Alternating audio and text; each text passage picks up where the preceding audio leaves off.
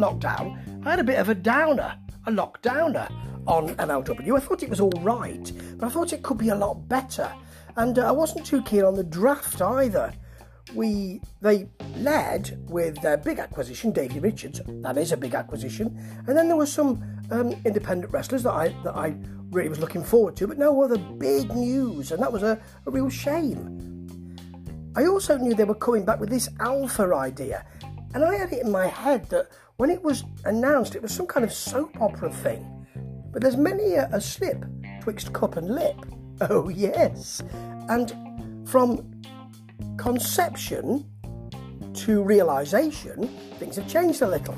But this galvanizing has really had a good effect because the set looks brighter, doesn't look so underground, it looks bigger, um, and the action is a lot better as well. We we've got this kind of El Jefe story of is it Azteca Underground? Or, uh, so, certainly, there's an incursion into the MLW uh, ranks, and now he's the leader. He's, uh, he gives us a big uh, shit-eating grin when we when he introduces um, us to MLW, and we start with Team Filthy, which is actually um, sorry, I, I didn't know they were they had called Kid Osborne, who's supposed to be one of the Von Erichs, an illegitimate Von Erich son.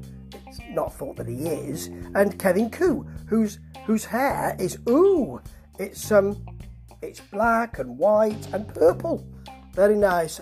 Not been keen on Kevin Ku in the past, but um, better here today. And they, they fight the Von Erichs, of course, because they were fighting them before lockdown, Marshall and Ross, and they have a bunkhouse brawl. To start with, Tom Lawlor does a bit of chat. He kisses the mat before he starts, does some chat, kisses the mat. Yeah, and that's that. They immediately fight each other. At one point, Kid Osborne is being wheeled around the ring in a wheelbarrow. They've got lots of bits and bobs around. There's a very nice standing moonsault by Marshall, who does quite a lot of good work here, actually. Uh, later on, though, he doesn't so much slam Kid Osborne on the mat outside, or sort of lay him on the mat. Are you all right there? Is that comfortable for you? Kevin Ku takes a shovel to um, to Marshall, smacks him with it, and then sort of hits it, it, sort of puts it on the back of his neck, and then goes as he puts his foot on it as if to as if to dig up the ground. He's really digging in, man. It's great, as a matter of fact.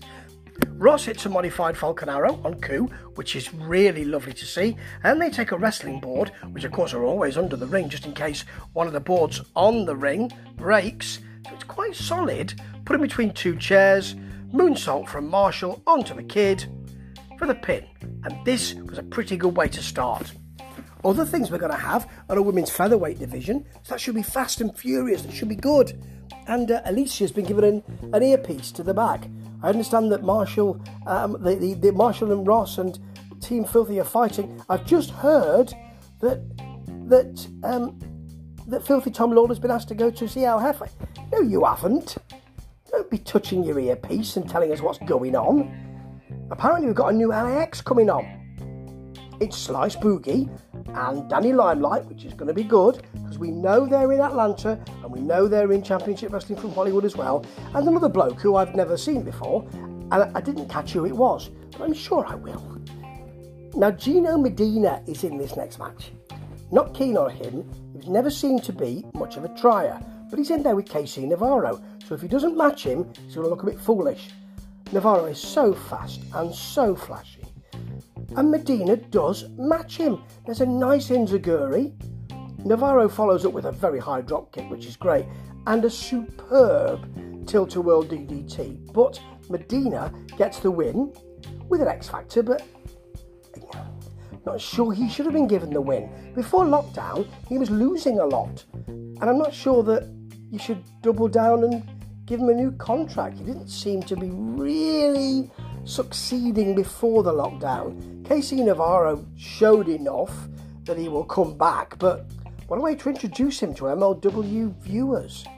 At least they could have had a sort of DQ or something. Shame, he put a lot of the work in there. Ah, Contra is still here. Hail Contra. That'll be interesting to see. And finally, we get Davey Richards, because you've got to get your big acquisition in there first, versus TJP. This should be fabulous. At first, it wasn't. But what they were doing was because he had about 20 minutes, 25 minutes. What they were doing was just cranking up the energy here. As soon as TJP hits an octopus, and then Richards hits a lovely superplex, oh yes, that's only halfway through the match. Then a massive kick and a German suplex for a long two, you know things are going well. They hit each other with fantastic near falls, great counters, armbar counter for armbar counter, ankle lock counter for ankle lock counter. At one point, Richards hits a um, an exploder with a kind of brainbuster twist on the apron. That does give him a long two when he gets him back in the ring. Of course he does. Eventually, he hits a brainbuster again, gets the long two, segues straight to the ankle lock, and TJP taps. Quite right. They've done good promos as well, particularly TJP's. And I think he's leaning into this heel persona. Good to see. Great, great wrestling. And actually, three good matches. Gino Medina's not ideal, but at least KC Navarro was. And if this is going to be the wrestling we're going to get, I'm looking forward to this. Not quite an alpha yet, but certainly a B plus. Ta ta.